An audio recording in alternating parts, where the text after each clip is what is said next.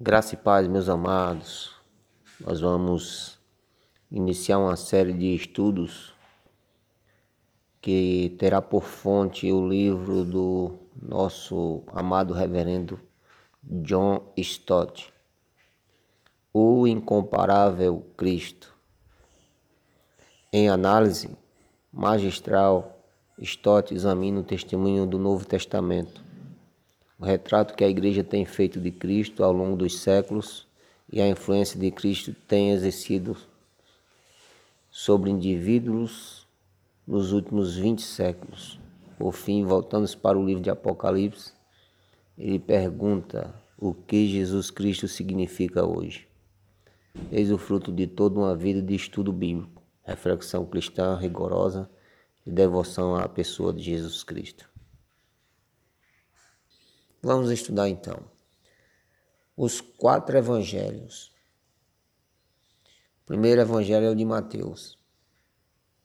Nesse evangelho, Mateus apresenta Jesus como o cumprimento. Jesus é o cumprimento, preste atenção. O cumprimento das profecias, o cumprimento da lei e o cumprimento de Israel. Jesus substitui o próprio Israel. Então, nós vamos analisar essas três questões aqui. Nós temos Jesus como cumprimento das Escrituras, nós temos Jesus como cumprimento da lei e nós temos Jesus como cumprimento de Israel. Cumprimento das Escrituras. Jesus ele ele vai ser não só mais um profeta, mas o próprio cumprimento de toda a profecia. Veja o que está escrito aqui em Mateus 13, 16 a 17. Isso aqui é a chave hermenêutica do livro de Mateus. Stott apresenta como chave hermenêutica, texto central de todo o livro. Diz assim, ó: Felizes são os olhos de vocês, porque veem, e os ouvidos de vocês, porque ouvem. Pois eu lhes digo a verdade: muitos profetas e justos desejaram ver o que vocês estão vendo, mas não viram, e ouvir o que vocês estão ouvindo, mas não ouviram. Em outras palavras, os profetas do Antigo Testamento viveram no período do anúncio. Os apóstolos estavam vivendo no tempo do cumprimento. Os olhos dos apóstolos estavam vendo de fato e os ouvidos estavam ouvindo de fato o que os seus predecessores haviam ansiado ver e ouvir. Assim, Mateus retrata Jesus não tanto como um outro profeta, mas um vidente na sucessão dos séculos, mas como o cumprimento de toda a profecia. Então, Jesus é o cumprimento de toda a profecia. Foi no ministério de Jesus que o reino de Deus, aguardado há tanto tempo, se cumpriu o reino de Deus é chegado a vós. O reino de Deus. Jesus é o cumprimento dessa profecia. Né? Ele é o Cristo, aquele que cumpriu a profecia.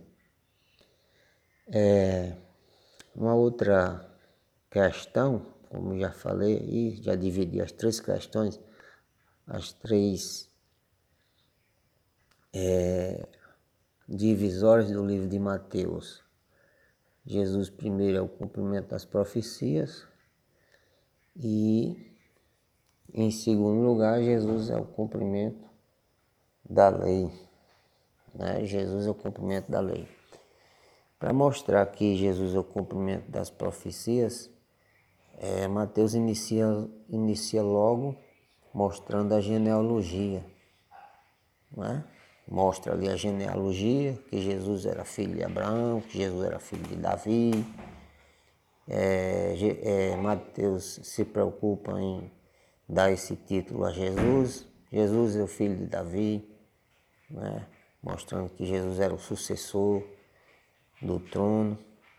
Então, é, Mateus também usa a fórmula principal de Mateus é isso ocorreu agora para que se cumprisse as escrituras. Ela é repetida 11 vezes. 11 vezes Mateus fala isso. Isso ocorreu agora para que se cumprisse as escrituras. Sua preocupação é demonstrar que tudo que ocorreu fora predito e que tudo que fora predito havia se cumprido. Então, nós podemos ir para outra parte, né?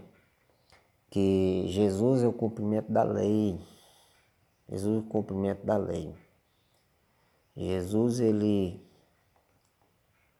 veio cumprir a lei, ele não veio revogar, ele veio cumprir a lei. Jesus parecia a seus contemporâneos desrespeitoso em relação à lei. Por exemplo, quebrando a lei do sábado, desprezando as leis de purificação ritual e negligenciando a lei de jejum. Ele parecia relapso, onde eles eram estritos. Mas Jesus insistia que era fiel à lei. Então, essa é a questão. Jesus foi fiel à lei, sim. Jesus cumpriu os dez mandamentos, Jesus obedeceu a lei, a risca. E ele pregou a lei, pregou que deveríamos viver em conformidade com a lei. Né? Veja o que está aqui escrito em Mateus 5, 17 e 18 e versículo 20. Não pense que vim abolir a lei os profetas. Não vim abolir, mas cumprir. Digo-lhes a verdade: enquanto existirem céu e terra, de forma alguma desaparecerá a lei, ou desaparecerá da lei a menor letra ou o menor traço, até que tudo se cumpra. Pois eu lhes digo que se a justiça de vocês não for muito superior à dos fariseus e mestres da lei, de modo nenhum entrarão no reino dos céus. Os discípulos devem ter ficado perplexos com essas palavras de Jesus, pois os fariseus eram as pessoas mais justas do mundo para eles. John Stott faz esse comentário aqui como então os seguidores de Jesus poderiam ser mais justos que as pessoas mais justas sobre a terra? O mestre devia estar brincando. Mas a justiça cristã é maior do que a justiça farisaica, porque ela é mais profunda. É uma justiça do coração, uma justiça não apenas de palavras e atos, mas especialmente de pensamentos e motivações. Veja Mateus 5, 21 a 30. É nesse sentido que Jesus era o cumprimento da lei. Ele a levou à sua conclusão lógica.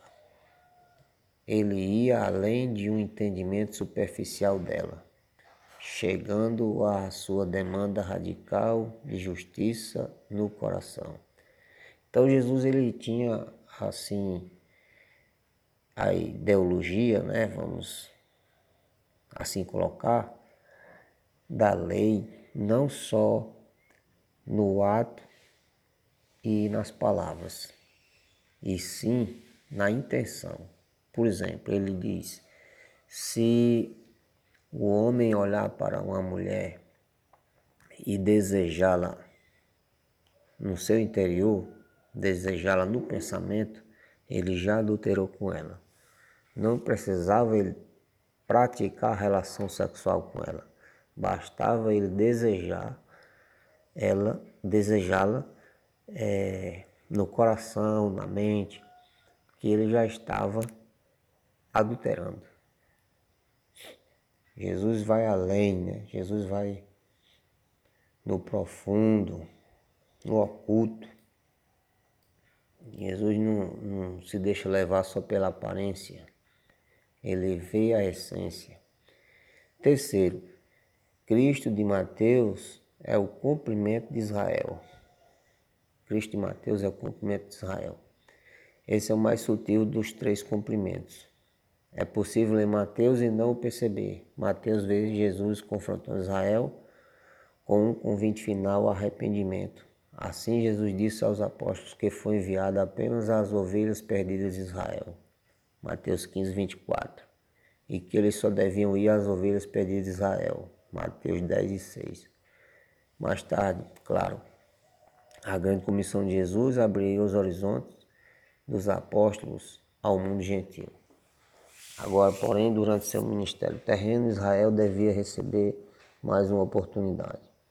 Mas Israel persistiu em sua rebelião, de modo que Jesus chorou sobre a cidade, expressou seu anseio de juntar seus cidadãos sobre o abrigo de suas asas e o alertou que seu julgamento recairia sobre aquela mesma geração. O que aconteceu, obviamente, em 70 DC. Está registrado em Mateus 23, 36 a 39. O que, que aconteceu lá no ano 70? O general Tito invadiu Jerusalém, destruiu os muros, destruiu o templo, matou muitos judeus e dispersou outros, muitos, por todo o império. Então se cumpriu a profecia de Jesus, que a rebelião de Israel contra Deus, né, rejeitaram o Messias, rejeitaram Jesus Cristo e, consequentemente, foram massacrados no ano 70 da era cristã. É, Jesus via-se como o único representante vivo do Israel autêntico. Só ele permaneceu fiel. Caso contrário, toda a nação ter-se-ia tornado apóstata. Ao mesmo tempo, ele era o início de um novo Israel. Vejam só, coisa interessante. Aqui é uma teologia é, contemporânea que Jesus inaugurou o novo Israel. Ele deu início ao novo Israel. E quem é esse novo Israel? A igreja. É a igreja. Jesus começa a igreja com os seus apóstolos. Ele institui doze apóstolos, querendo fazer uma alusão às doze tribos de Israel. Então agora é um novo núcleo, é um novo Israel. A igreja é o novo Israel. Deus não vai tratar com Israel depois. Os judeus que se salvarem depois, como alguns imaginam, que na tribulação, na grande tribulação, irão se salvar, eles serão incluídos na igreja que é o novo Israel. Essa é a teologia do reverendo John Stott. E essa teologia aqui eu também concordo, respeitando a outra teologia que diz que Deus ainda irá tratar com Israel na grande tribulação. Então, meus irmãos, nós vamos terminar essa lição de hoje fazendo aqui uma conclusão. Vamos recapitular. É, os evangelhos os quatro evangelhos mostram quatro faces de Jesus. E hoje nós estudamos a primeira face, que é o Evangelho de Mateus. No Evangelho de Mateus, a face de Jesus é o cumprimento. Jesus é apresentado como aquele que veio cumprir, cumprir as profecias, ele veio ser o cumprimento das profecias, ele veio ser o cumprimento da lei e ele veio ser o cumprimento do próprio Israel. Ele veio é, cumprir todo o propósito de Israel, todo o propósito que Deus estabeleceu para Israel. E assim fazendo, ele inaugura um novo Israel, que é a igreja. Essa igreja, ela é interracial e internacional. A igreja do Senhor abrange todas as línguas, todos os povos e todas as nações, todas as raças. Então, todas as pessoas, não mais uma única nação, não mais um único povo, os judeus, mas agora todos os povos. Você vai ler isso lá em Efésios 2, que Jesus fez de ambos os povos um só povo. Fez de gentios e judeus uma só família, um só corpo, que é a igreja. Então, que Deus te abençoe, te ilumine a cada dia, que você aproveite essas palavras, aproveite esse estudo. Você pode fazer as suas anotações e pode é, guardar de maneira mais intensa tudo aquilo que está sendo ensinado. Deus te abençoe em nome de Jesus.